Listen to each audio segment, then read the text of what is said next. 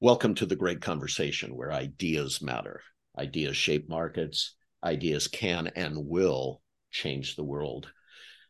Oh, so many of you have been listening to my podcast lately where I've been focused on leadership.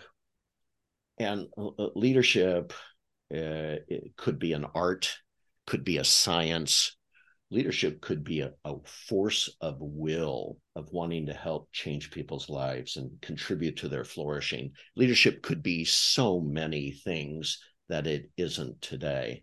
And one of the things uh, i like to pursue are people who are on the cutting edge of that conversation. People who really believe that trust purpose and belonging can actually be part of the leadership dna in an organization. And there's a practicum there, right? There has to be a practicum there. Leaderships aren't just created, sometimes they're nurtured and developed over time. And so there's this interesting conundrum, right? How do we create human flourishing and business flourishing in the same sentence? And uh, one day, um, I see a um, a broadcast on on on uh, social media around a woman who has spent evidently her professional life pursuing this idea of human flourishing. And um, and it started it looks like and we'll have a conversation with her in a moment but it started with her own burnout in our organizational cultures that we have today. So i want to introduce to you sally Clarke. Welcome to the great conversation it's such a delight to be here with you, Ron. Thank you for inviting me. Uh, by the way, if you look Sally up, which I'll be providing you a link, she's not only an author of two amazing books, but um, I actually wanted to ask her how she sleeps at night because she shows up and manifests her heart and her mind and her know how. I, I, I counted at least five or six different businesses you're involved in your podcast, your human leaders, your coach, your writer, editor. Sally, how do you sleep at night? Well, you know, Ron, it's a, a great question. I actually was a finance lawyer uh, about 15 years ago. I was working at one of Europe's top firms, and I certainly didn't get very much sleep in that role, which led me to that catastrophic burnout, uh, collapsing at an airport in France almost 14 years ago now. And that was a huge lesson in so many different things. One of them being get sleep, take rest. So interestingly, I now seem to probably wear a lot more hats than I did at the time, but I also prioritize my well being in such a way that I am able to do so and that all of those things that I do uh, contribute to my sense of sort of nourishment in my life.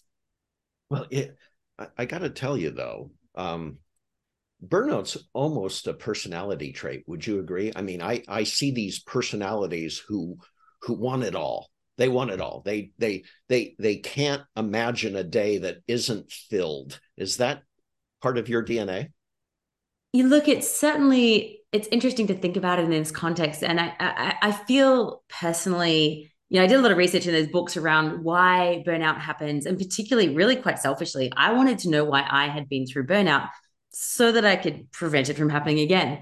And what I learned through that research, firstly, primarily, is that burnout is not the individual individual's fault. Now, I will caveat that by saying that some of us, looking at myself, kind of type A personalities who tend to be all in. Uh, you know, it's not all or nothing; it's all or all. Um, we go 100% at things, and of course, that makes us more susceptible to the chronic stress that causes burnout. But for a lot of us, it's also because, you know, when I stepped back from that, we're not born with that belief that I have to give everything, that I have to hustle, that I have to just run, sprint at everything at all times.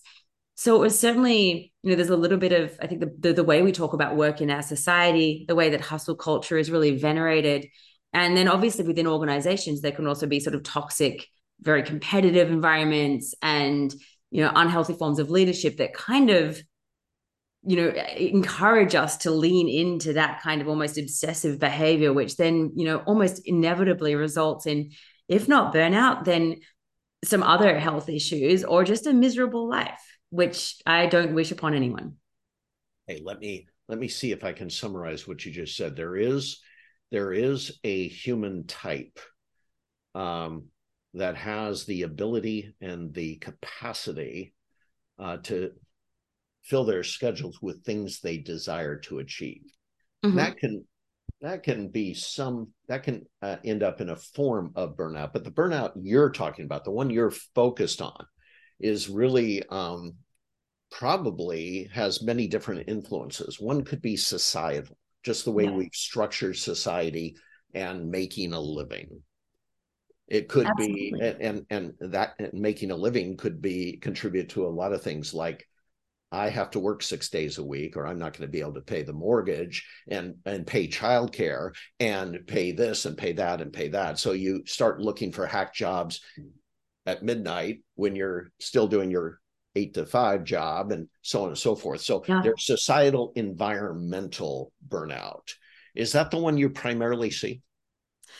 Yeah, you know, it's a great question. I think, you know, everyone who's listening to our conversation right now is probably in some way familiar with the concept of feeling chronically stressed. And by that, I mean busy in a way that you just feel like you can't actually keep up with things. It's a really uncomfortable feeling for humans. It can kind of keep us trapped in certain behaviors because, in somewhere, often in our brains, we have the idea that if we just hit this next deadline or we just make it through to the next vacation, then things will somehow change. But they inevitably don't because our circumstances don't, because the cultures in which we operate at work and beyond don't. And so it becomes something that I think, you know, it, it almost becomes normalized for a lot of us. This is just how it is. Work is stressful, life is stressful. And, you know, I, one of the gifts of my burnout was really, I was forced to confront the fact that what I was doing was making me miserable. And I really had to question, you know, what am I wanting from my life? What matters to me? And I, you know, starting, especially as I get older, you know, starting to see examples of, of, of loved ones who had, for example, retired at 65 and then passed away at 66, having expected retirement to look a particular way. And these kind of lessons to me were just signs that I really didn't want to live my life in a way that I was delaying the impact that I want to have as a human. Um, and I acknowledge a lot of privilege in that as well. You know, I know that for a lot of people, there's limitations in choice. So this is part of my mission, I think, also is to really try to talk about these topics and help people find ways, even if they're small ways, to shift life more towards thriving, towards authenticity, and uh, to getting enough sleep and these kind of basic things in our lives that can actually help us feel more present, more connected with each other, and you know happier to use a super huge cliche as a result. This this gets into an interesting question and don't want to go into the dynamics of hr policy and regulations and compliance. Let's let's throw that to the side for a second. It's a very real thing. Mm. but are you finding and this is on both sides of the equation here in this relationship so employees and their leaders, do you find one of the obstructions is they're afraid to have a great conversation that touches on their whole lives, personally, professionally, and in the context of the tribe, otherwise known as a business? Are they both afraid of that conversation? Absolutely. And I love I love that you're bringing our attention to this because I think you know fear is a major driver of a lot of the behaviors that we see in the workplace and I think there is, you know, from an employee standpoint, there's a fear of losing face, losing a job. We have this kind of we want to show up. There's quite a, often quite a competitive environment, so we want to make sure that we're seen to be performing well, always happy, a yes person, which can and you know really override our boundaries, for example. And then often leaders have a sort of a similar, maybe a flip side, but it's this this need to appear strong and to be a good leader and to uh, be meeting the needs of stakeholders and and you know not showing vulnerability in that way. And so this is one of the things that i think is so much of shifting those kind of cultures feels very counterintuitive to us because from an evolutionary perspective humans want to you know we want to appear successful. That's often been you know historically that's been a good way of us surviving. So it's almost like a survival instinct to continue to do that.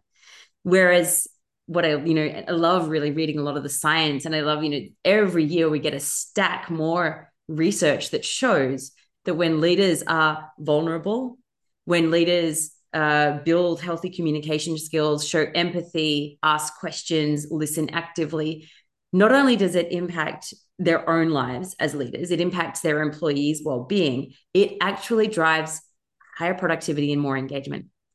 And I think it's going to be a while before our work cultures really catch on to this because it feels so far removed from how we are have done things and still are doing things.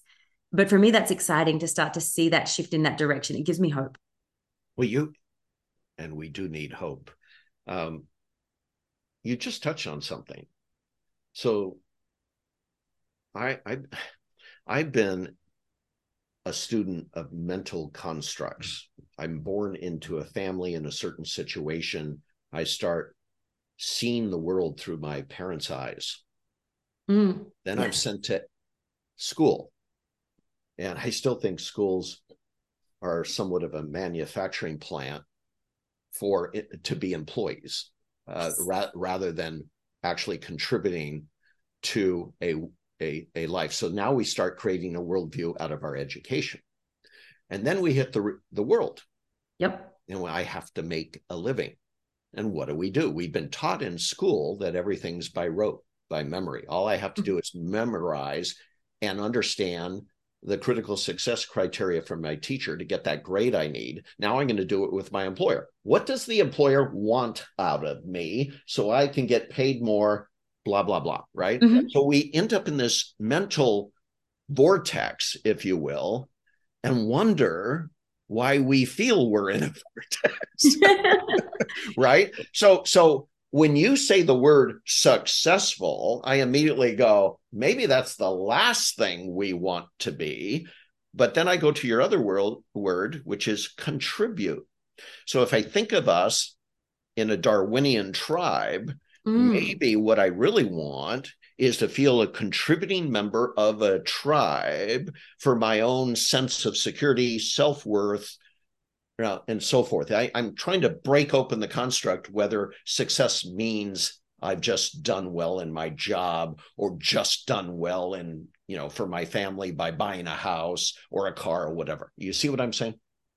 Absolutely. And there's so much to unpack in what you just said, Ron. I think, you know, one of the things that I that I, I love is I really agree vehemently that the education system as it stands trains us to be loyal employees, but not great humans. And I think if we could start to build in some different subjects and some different components of our education, including self-reflection, including communication skills, we'd, we'd already start to see quite a significant shift.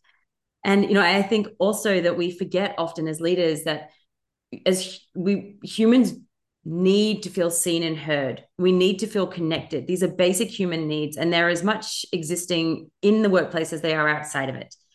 And I think we can really start to, you know, shift the idea of what work can mean to a person when we stop it being something where we're exploited or extracted from, where we're performing almost, and, shift it to being something that is a component of how we meet those basic psychological needs and again there's a lot you know a whole raft of data to show that that is something that improves company culture improves outcomes. And you know it's yeah i mean i could speak for hours about i think how you know sad it is in some ways that we go from you know singing and drawing pictures and doing so much cool fun stuff when we're like you know in kindergarten we just go and have this blast and we end up doing learning things by rote and regurgitating information. And that's certainly what i did in you know my law degree. It was absolutely, you know, I'm very privileged to have that degree. It was a great way of sort of learning some cool skills like negotiation and argumentation and analysis. I'm not, I have no regrets in doing it.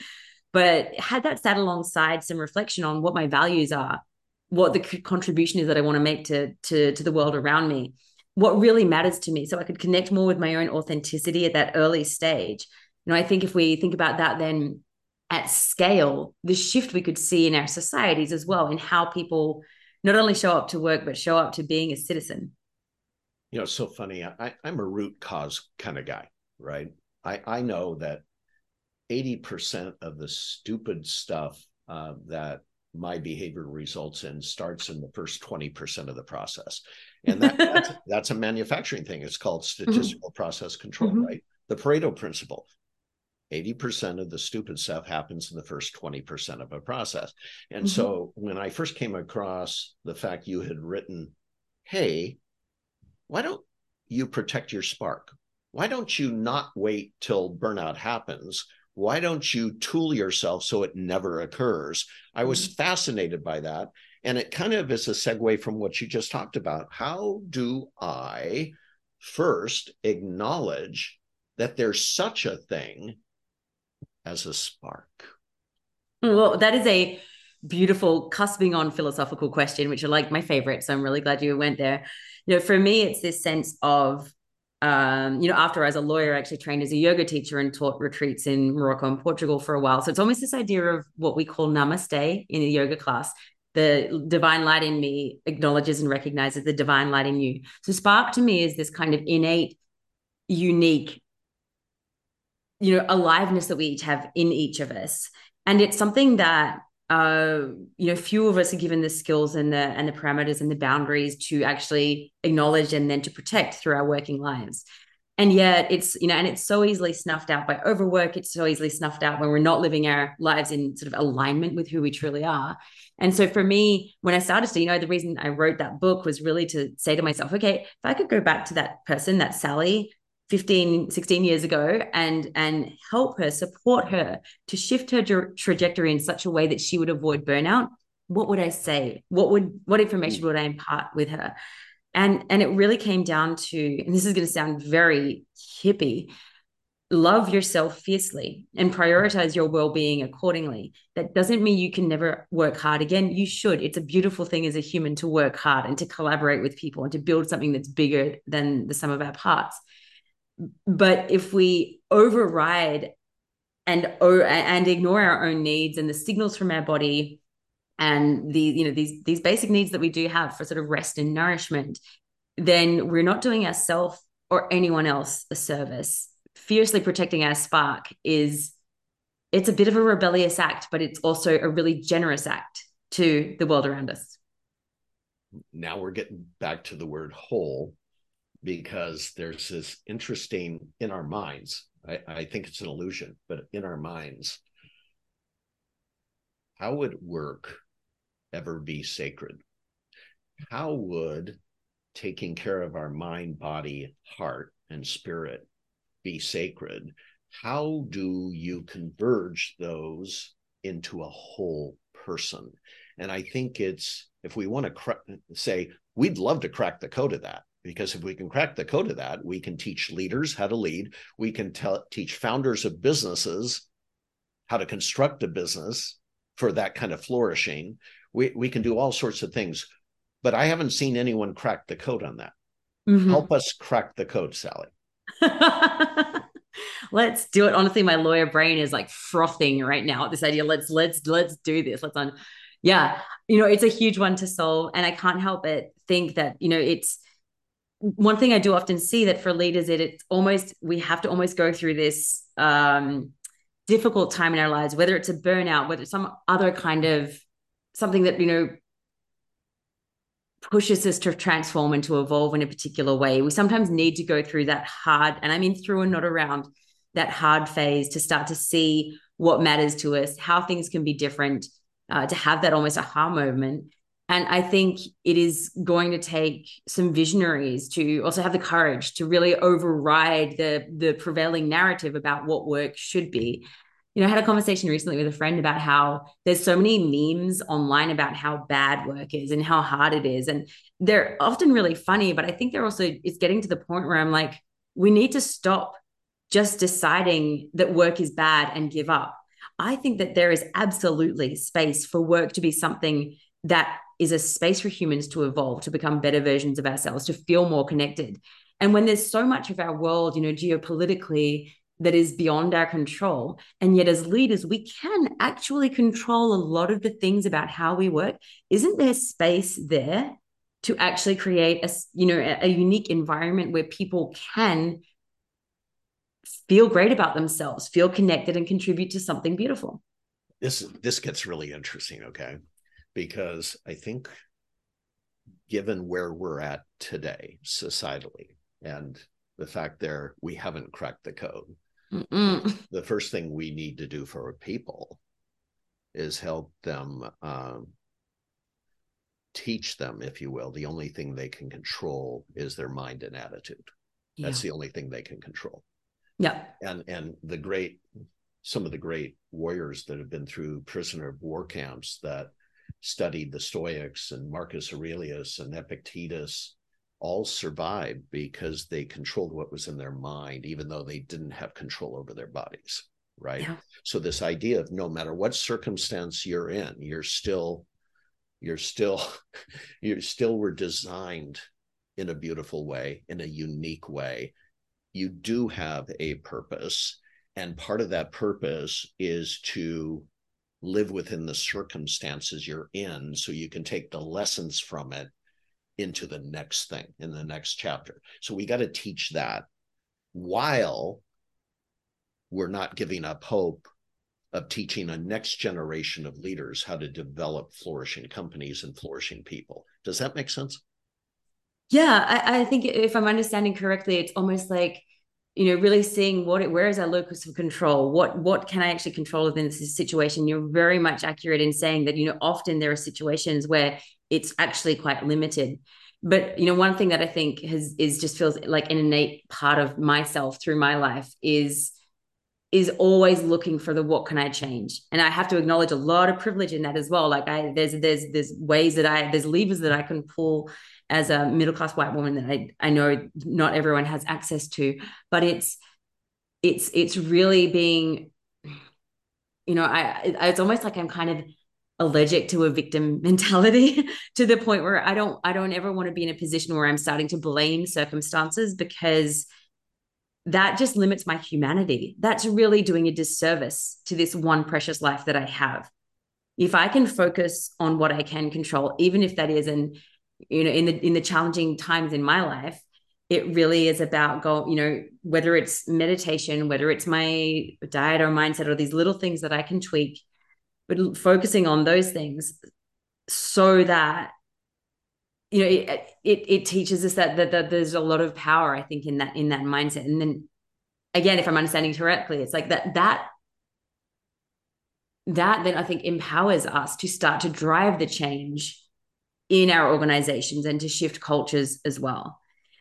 I think also we often underestimate how much we actually can control. And we're told by society, by media, that we should focus on external things and we don't actually have that much autonomy or agency in our lives. And I think we need to question that a lot more than we currently do. Oh, ah, Sally, you're just singing my singing the same sheet of music. Um, I just got done. I'll be publishing it actually today or tomorrow. Um, I just got done with a podcast with a gentleman who just wrote a book. It's called Invisible Generals, mm. and um, and it's a story of his great grandfather, great great grandfather, great grandfather, and grandfather, who happened to be born uh, of people of color working their way in a Forrest Gump like way through some of the major events of history mm. Civil War, World War One, World War Two, West Point, one of the first Black men to ever go to West Point and be mm. shunned. And what his lesson in the book was, what he learned from this multi multi generational stream, is exactly what you just said. I have more control than you can ever imagine. In fact, they used to say to him, grandson, infuse to defuse. That is, you don't realize the power of your performance in these situations that mm-hmm. other people will pick up on. And of course, mm-hmm. we'd see that in Martin Luther King, right? We'd see that much later. You perform this way with integrity, yes, you're going to have to fight all sorts of extraordinary circumstances, but perform with integrity, infuse to defuse the system, work mm. within the structure you find yourself in. And I thought that was amazing and so true. Don't give up on yourself or work because of your circumstances such a powerful message and i can't wait to listen to that episode and it just really for me it's it's one of the reasons why i really you know we talk about leadership within human leaders but it really is leadership is something every single person on the planet can be showing because it simply means that you're having the courage to align with your authenticity, to stand for what matters to you, to keep an open mind and an open heart. And and and that I think is we can even if it only impacts the downstairs neighbor or the the person we interact with at the supermarket today, but it's like these small ways that we can actually have impact. Yeah, I think it's very easy in our current context to get really overwhelmed by all kinds of messaging around you know the negativity in the world but when we start to own that agency and also very believe you know very much believe at an intrinsic level that who i am matters um, even if no one sees it then i think we can really start to to to have a, a powerful ripple effect to grow your business you need to grow your people that's Sally Clarke. This has been a great conversation. I hope each of you, one, go to her website, which I'll be putting in the podcast blog, as well as consider purchasing her book, Protect Your Spark, and as well her follow on book, and that is Relight Your Spark. One is about preventing burnout, the other is about healing after burnout. Sally Clarke, what a great conversation been such a pleasure, Ron. Thank you so much for having me here.